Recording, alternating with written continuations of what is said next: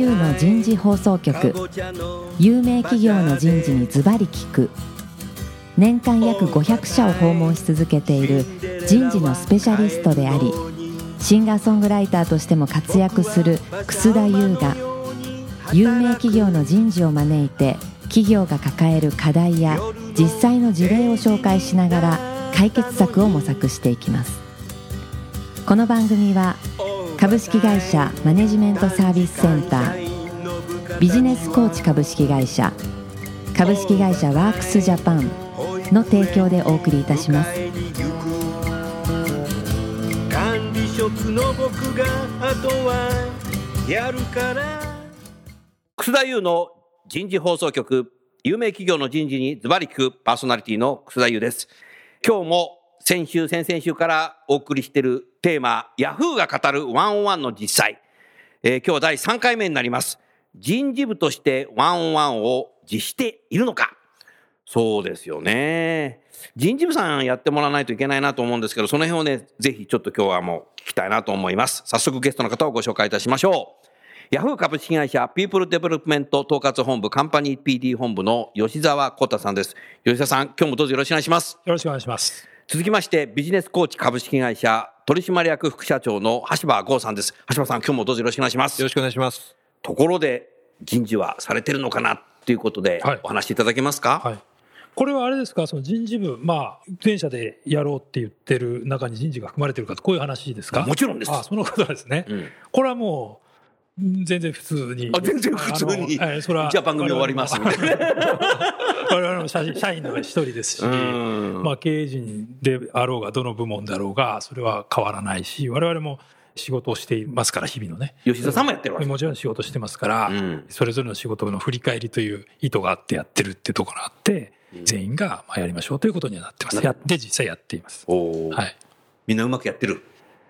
まあそこはちょっとまた 疑問がありますけど、まあ、人事も。一つの現場だからね。そうですそう これもね。本当はうん。ね、人事だからもっとうまくやった方がやれてるんじゃないかとかですね、うん。あるかもしれないですけど、まあ、そこも正直に答えてしまうと、別に特に人事だからうまいってわけでもなくですね、ああの人事も皆さんと同じように人事も普通の人と。同じように悩みながらやってるっていうのが実態なるほどね。なるほどね。ああ。やっぱでも、自ら企画してる部分もやるっていうのは、ん。素晴らしいなっていうふうに思いますね。でも今さ、その、全員がヤフーさんの会社の中でワンワンやるってるだけじゃなくて、多分ヤフーさんだとさ、その、電話だとかさ、あ売ってるしさ、あ、はい。売って、あ、まあそうです、売ってますね。はい。うん売ってるし、こうテレビ、電話とかね、そういうのもいろいろあるだろうから、在宅勤務もやってるだろうしはいはい、そういうことでのワンワンもやってもいいわけ？あ、それはもう手段は問わないですね。やっぱりその、電話、まあ電話、実態として電話でやってる人ってそんなに多くないような気がしますけど、うん。まあ物価の話をね、定期的に聞くっていうことが、まあ一つ定義だとすると、正規だとすると、これは別に電話でもできることですからな、るほど。それが NG でもないし、良いとか悪いとかないですね、それに関しては。うんやっぱそれも使いこなしてる会社だから多分できるんだろうね。まあ、電話は難しいですよ。やっぱりハードルが高い。実際電話？ハードル高い？やってみると別にそんなことはないんですけど、うん。顔の表情見ずに、やっぱりこう、やり取りするっていうのは、うんなかなか難しいです。だから、あの、難しいなと感じてしまう電話はね。とは思います。だからあんまり使われてない気がしますね。うん。いや、ヤフーモバイルは別のことに使っていただきと いうところで。なるほどね。うん。テレビ電話は？あ、そっちはやっぱりかなりやってる。やって表情わかるもんます。ね。はい。それはあの、もう全社的に当たり前使ってるんだ、そういうの。あ、それはこれ one on one だけじゃなくて、日常的に会議で。かなり拠点というか、地方のエリア拠点があるのもあるし、会議が、まあ、テレビ会議っていうのがまあかなり慣れている部分もあって、あとはまあ、いわゆるツールですよね。スマホに、まあ、これ普通に Slack とか言っていいのかもしれないですけど、 Slack とかね。かなりこう使ってますから、そうすると文字もできますけども、顔が見れる、声でやり取りするっていうことは、かなり一般的にやってます。ですから、当然、こう体が離れていても、うん。普通にあのお互いの PC 向き合いながらでも顔見ながら声聞きながらワンワンやるっていうのは普通にやってますね。なるほどね。はい。橋場さんね、あの、私、あの、プロフューチャーが事務局やってくれてるんですけど、人事リーダーズスクールって言って、いわゆる大企業さんから選抜された人事の方が、半年間ね、学ぶのがあって、私がそれの主幹代表をやってるんですけども、今現在進行してるのは72社からね、企業から選抜されてきてる方がいるんだけどさ、グループワークもやるわけですよ。1グループ10人ぐらいいるんですけど、それがまあ7グループあるんですけど、グループで半年間自分たちでね、課題解決するなんか研究テーマ考えてやるんですけど、だから、通うとは別にオフラインでね、集まってやったりするんですけど、やっぱりなかなかね、集まれないんで、やっぱりそういうインターネットのテレビ電話でやろうって言った時に、全くそういうのやったことない大企業のね、人事がね、結構いるんですよね。これ幸いにさ、もうヤフーさんはずーっとさ、派遣してくれてんでさ、みんなヤフーさんに聞こう。って。ヤフーの人にさっきのね、話で、まだまだだからさ、働き方改革とか在宅勤務やっててもさ、テレビで、インターネットテレビで電話会議やってるとかって会社は少ないんだよね。で、これはね、本当ね、ドメスティックな会社って日本多いんだけど、やっぱりね、日本地域限定社員の会社はね、マーケットもね、含めてね、だからそうなってるね。だからインターネット事業が、大きくやってる会社は当たり前やってるんだけど、インターネット事業がね、やっぱ小さい会社はね、第一次産業革命とか第二次産業革命に起業して、もう創業150年ですとか、100年になりましたっていう企業はね、まだまだやってないね。だからやっぱそういうのも普通にやっていかなきゃダメなんだろうね。うん。だからね、人事リーダースクールはね、もうヤフーさんのおかげでね、みんなね、なんか、恐れ恐れみんなやりだしてね。やってる。でも、こういうものや、もう使っていかないとなかなかうん難しいかもしれないね。いややっぱりその、そういうツールがないからできませんねっていうことは、うん。まあこれ言い訳になっちゃうとね、進まないですから、おっしゃる通りだね。よくあるんだよね。うちはなんかそういうのがないからできないとかさ、できない理由、ずらずらずらずら、こう出してくる。まあだから電話でもできるわけですから、さすがに電話はあるじゃないですか。あるよね。そうだよね。だからいかにやるかってこと考えないとダメだよな。うん特にやっぱね、こういう新しいデジタル時代になるとね、うちはね、遅れてるとかって言ってああ、そうなんですね。うんでもそんなこと絶対ないなっていうふうに思う。だからできる人からやればいいし。うん。だからやっぱトライアンドエラーでね、そういう人からやってみて、それをやった人からまた横展開していくってはいいう。全社一斉できなくてもね。だから、まず人事からでもやってみようよっていう。うん。やってみないとダメだよね。 experience をするっていうのは非常に重要なんじゃないかなっていうふうに今思いましたね。何かその、吉田さんとしてさ、ワンワンや自らやってみてさ、なんかどんな効果があったのかとか、なんか個人的な話で少し何かエピソード話してください。やっぱりそうワンワンやりましょう。はいで、ワンワンって何だって言った時に、こう、1回の、例えば30分の、じゃあ部下と上司が向き合った、その30分をただ単に思い浮かべる人が多いと思うんです。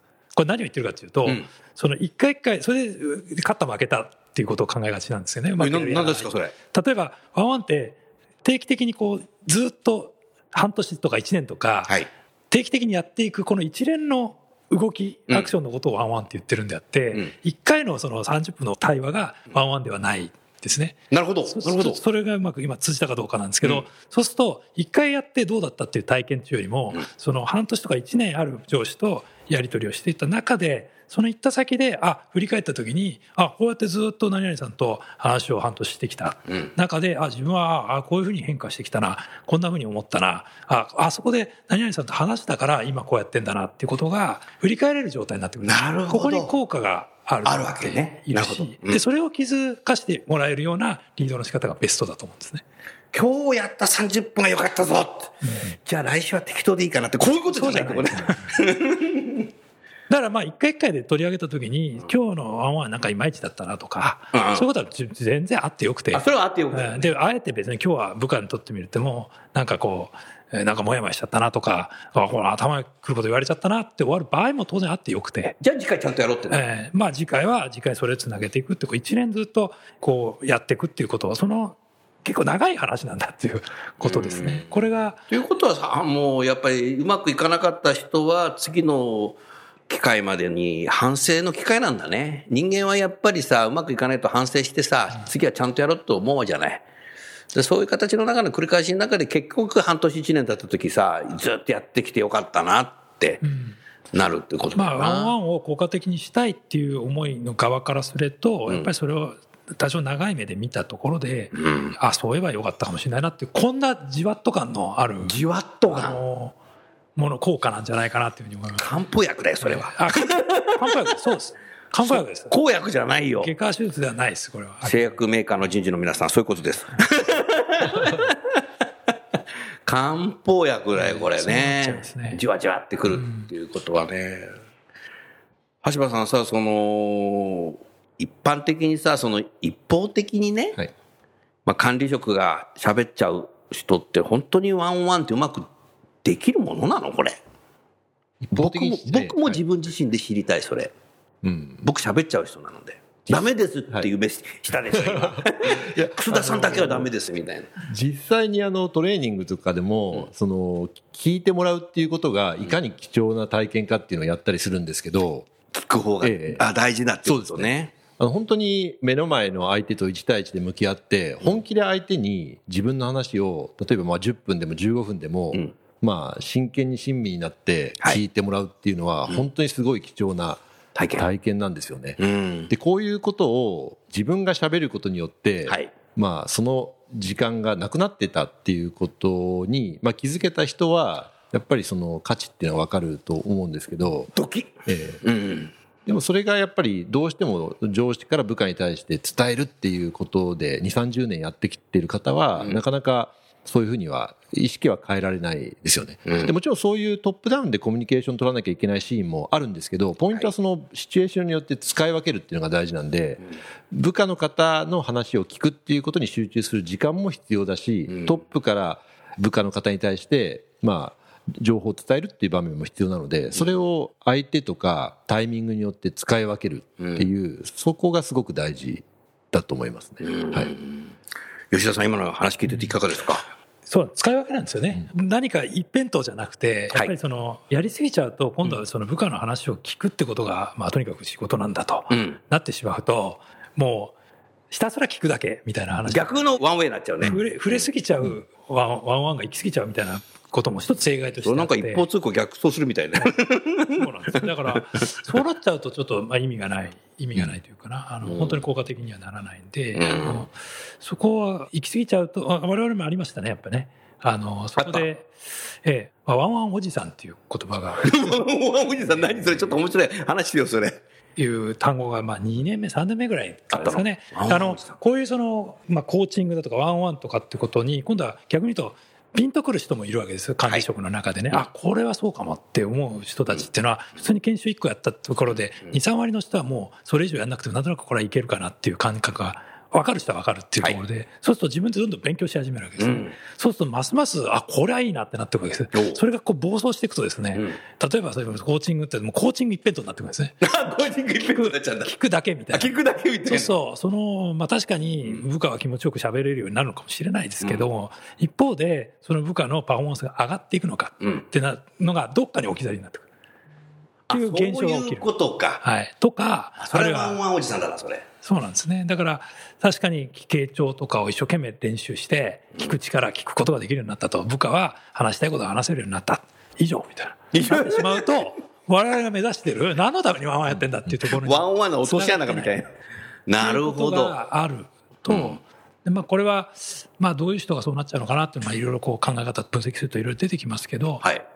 やっぱり、まあ、管理職をやりつつですけども、はい少しずつやっぱりこう、企画とか、そういった前線で戦っているところからだんだん遠くなっていったときに、うん自分はどういうふうにしてうん、一社員として価値を出していくんだっていうところに迷いが生じてくる社員っていうのが 出てくるわけですよ。なるほど、なるほど。その中でうん、やっぱりその傾聴力を鍛えてうん、みんなの、まあ、僕ら一つの、また話飛んだりいろいろしますけど、才能と情熱を解き放つっていうこう一つのスローガンがあってえ、、もう一回もう一回教えて。才能と情熱を解き放つ才能と情熱を解き放放つ。つっていうのが人材開発企業っていう表現とともに、うんまあ、新しいその2012年大戦の時に出てきた言葉だったんですね。はい。さっきの別な話、説明の仕方でしてましたけど、個々の社員の成長を促していくためにここに中に入っている才能と情熱を解き放つそれが上司の役目であるっていうこういう話を知ってたことがあって、はい。まあ、その中の、まあ、ワンワンとか出てくるわけですけども、まあ、それをですね才能と情熱を解き放つ、まあ、それはいいなと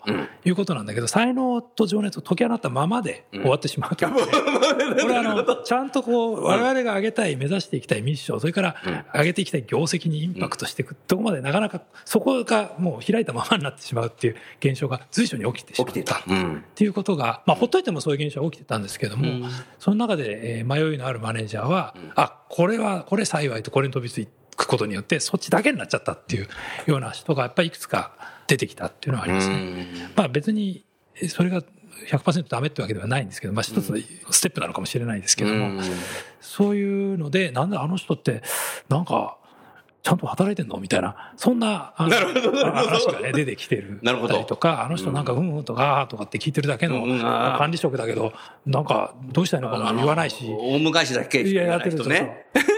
で、何々さんって大丈夫？みたいな、そういうこと。が大丈夫みたいな。だって大昔言うだけの人いるよね。そうなんですよ。そうなっちゃうと、ワンワンおじさんって呼ばれてしまったりとかワンワンおじさん。ことはありましたけど、でもそうやって改善していくヤフーがすごいなと思った橋場さん。もうやめようかってならないんだよね。うん、これすごいね。すごい改善してってるよね。ずーっとこうやって1回目から聞いてると。うん、そうですかね。まあ、うまくいかなかったらやめてもいいと思ってるんですよ、どっかで。多分。前回もありましたけど、その、いろいろ施策やってダメだったものはダメだったわけですよ。ああ、まあそうだね。今までいっぱいあったんだね。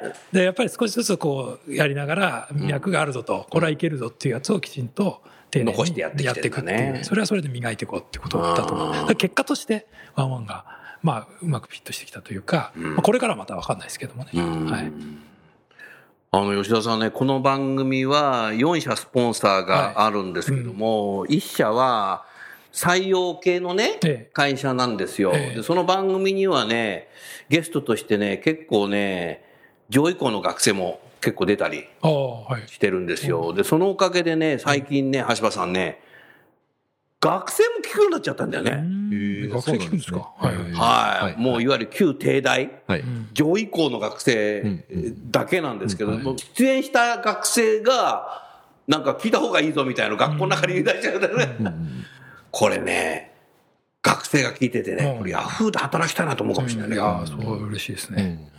ねえやっぱコミュニケーションがいい会社に入りたいよね。なんか自分の考えとか意見とか聞いてくれるんだ、みたいな。これだから、この採用でね、やっぱね、そういうのやってる会社だっていうのをもっとアピールした方がいいかもしれない、これ。学生さんよくですね、そのあたりよく調べてきますね。よく、まあもちろん、特にやっぱ上位校とか優秀な学生は。ですかね、やっぱり面接とかね、そういったものの面接選考官もやりますけれども、やっぱりこう、どんなか質問ありますかっていう中で出てくる話題でワンワンっていうのは、まあよく出てきます。実際ワンワンって、あ、書いてありますけど、あ、書いてあるけど。本。当やってんですかとか、そういう話は出てくることは割と思ったよりありますね。たまたまさ、あの、今年4月1日にさ、僕のよく知ってる人がさ、はい。人事でさ、採用の部長なんだけど、彼もちゃんと言っといて。そうだよね。これやっぱりね、これは学生に対してもね、やっぱそういう会社に入りたいよ。多分。うん。全くこういうのやってない結構ね、会社も結構あるからね。まあ相変わらずやっぱ上位下達でさ、まあこの会社軍隊なのかなと思うような会社も未だにあるんだよね。これ素晴らしいね。橋場さん何か今日のテーマで吉田さんに質問ありますか？非常に吉澤さんのお話で共感したのはが、一回一回のやっぱり点が大事っていうわけじゃなくて、はい。その一連のこの線で見ていくっていうところはすごいポイントいや僕もねだなと思ったんですよね。あ、そうなんだって、今まで知らなかったよ。で、ヤフーさんまさにいろいろ試行錯誤を重ねて、ここにまで至ってると思うんですけど、はい。どっかでやっぱりこう、中だるみの瞬間とかって、多分これもリスナーの多くの方々が直面されるポイントなんですけど、はい。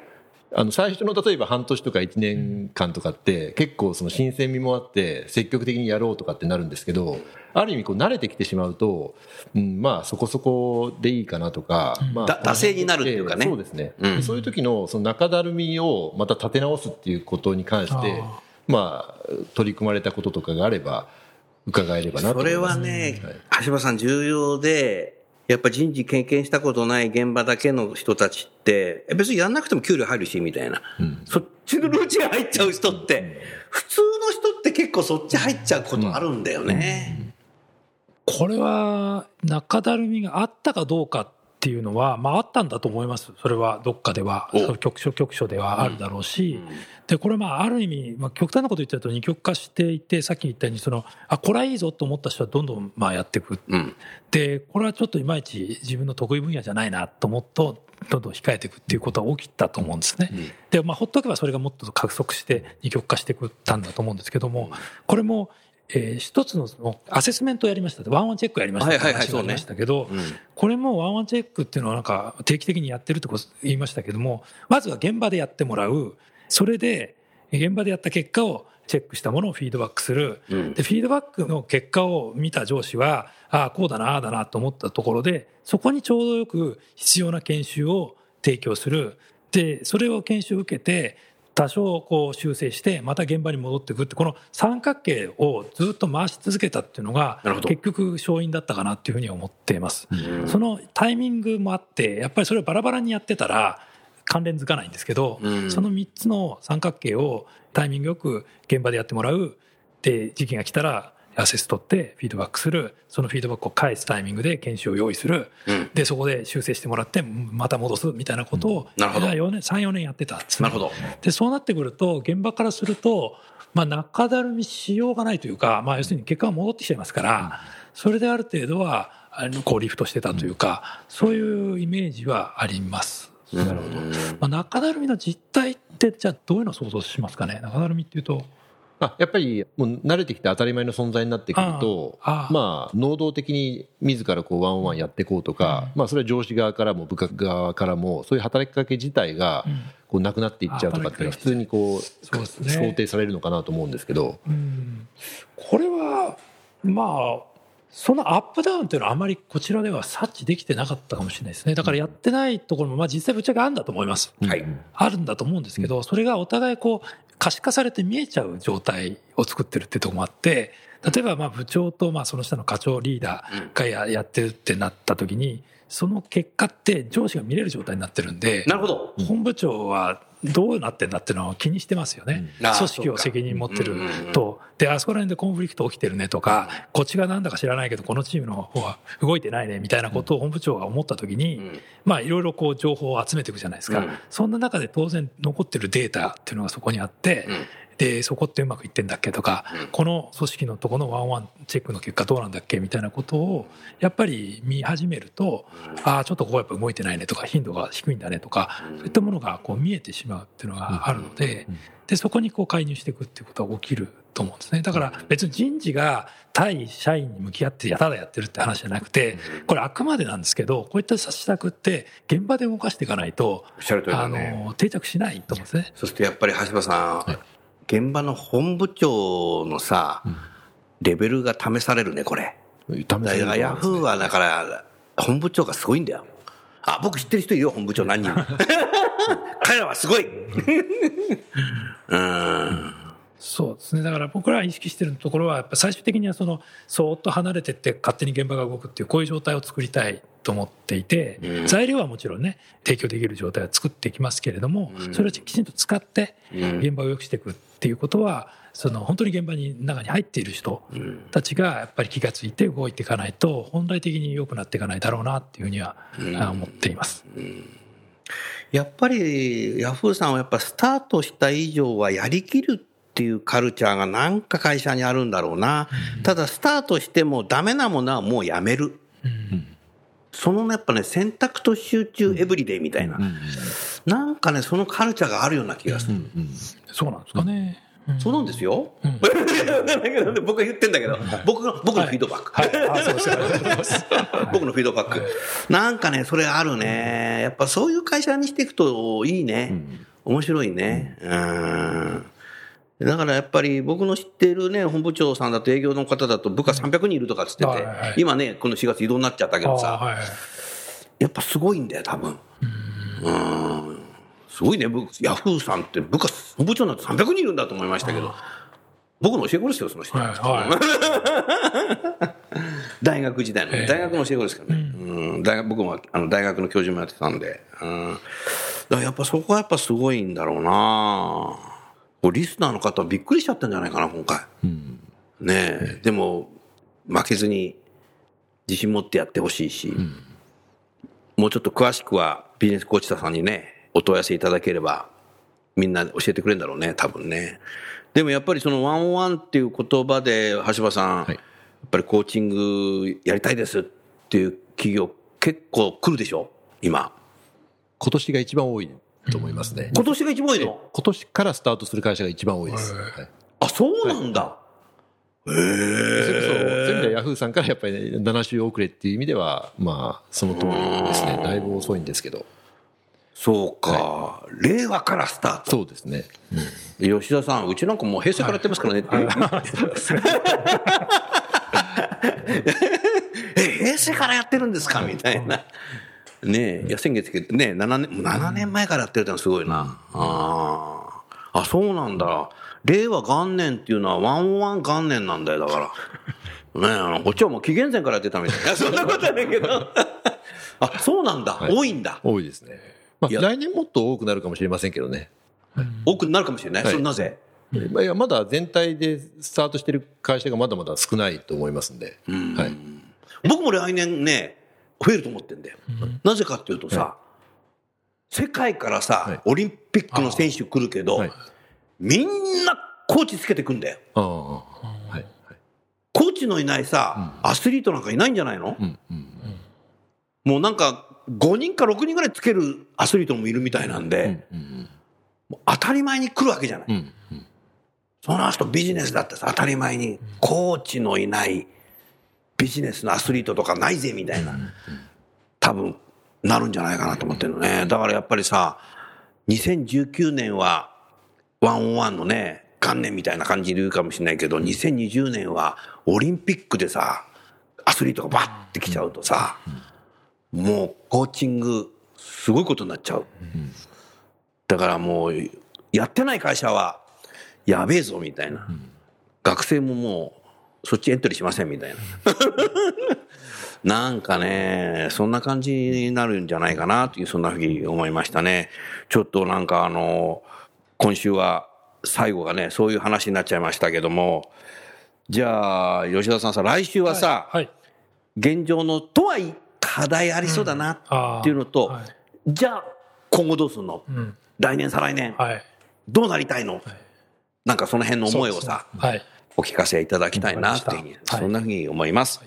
最後にゲストの方をご紹介して、今日は終わりましょう。ヤフーの吉澤さん、ビジネスコーチの橋場さん、どうもありがとうございましたどう。もありがとうごあざいまりがしたとうござい。ま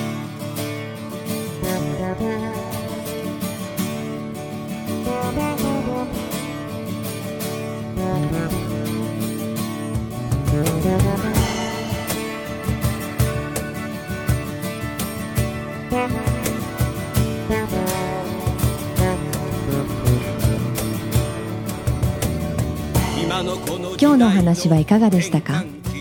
楠田優の「 The Times Will Change 時代は変えられる」とともにエンディングといたします。この番組は日本最大級の人事ポータルサイト HR プロのウェブサイトからもお聞きいただくことができます。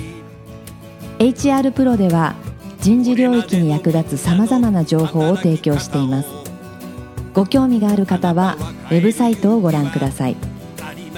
この番組は企業の人材戦略人材育成のプロフェッショナルカンパニー株式会社マネジメントサービスセンター人と組織の生産性を高めるビジネスコーチ株式会社企業の人材採用支援キャリア支援を通じて人と企業の持続的な成長と価値創造に貢献する株式会社ワークスジャパン。の提供でお送りいたしました。それでは来週もお楽しみに。みんなで変えよう。できない理由を述べている場合ではない。